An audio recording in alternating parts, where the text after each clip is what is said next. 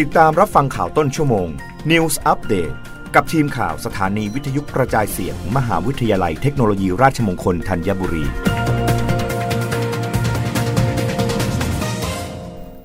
รับฟังข่าวต้นชั่วโมงโดยทีมข่าววิทยุราชมงคลธัญบุรีค่ะ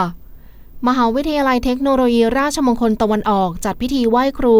วันทาคณาจารย์ และมอบตัวเป็นสิทธิ์ปีการศึกษา 2565 ในเขตพื้นที่บางพระ วันพฤหัสบดีที่ 4 สิงหาคม 2565 รองศาสตราจารย์ประพฤติพรมสมบูรณ์ คณะบดีคณะเกษตรศาสตร์และทรัพยากรธรรมชาติ ให้เกียรติเป็นประธาน ในพิธีไหว้ครู วันทาคณาจารย์ และมอบตัวเป็นสิทธิ์ ประจำปีการศึกษา 2565 โดยมีคณะบดี คณาจารย์ และนักศึกษาจากทุกสังกัดคณะ ในเขตพื้นที่บางพระ มหาวิทยาลัยเทคโนโลยีราชมงคลตะวันออกเข้าร่วมงาน จัดขึ้นณหอประชุมมังคละอุบล มหาวิทยาลัยเทคโนโลยีราชมงคลตะวันออกจังหวัดชนบุรี ภายในงานได้จัดให้มีพิธีไหว้ครู โดยผู้แทนนักศึกษานำดอกไม้ มาไหว้บูชาครูบาอาจารย์ กล่าวคำปฏิญาณตนและมอบตัวเป็นสิทธิ์ พร้อมกับกิจกรรมประกวดผ่านไหว้ครู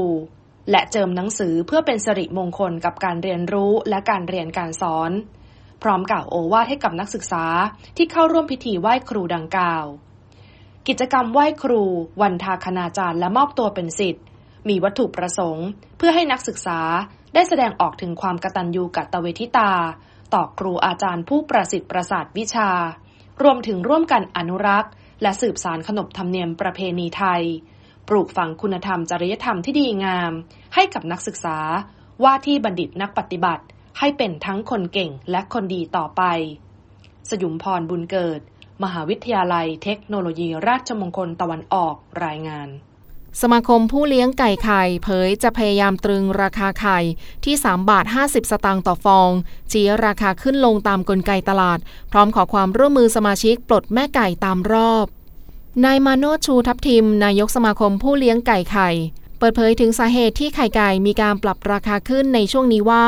เนื่องจากต้นทุนอาหารสัตว์มีราคาเพิ่มขึ้น รวมทั้งยังเป็นการปรับราคาขึ้นลงตามกลไกตลาด คือปริมาณไข่ไก่และกำลังซื้อในระบบในช่วงเวลาปัจจุบัน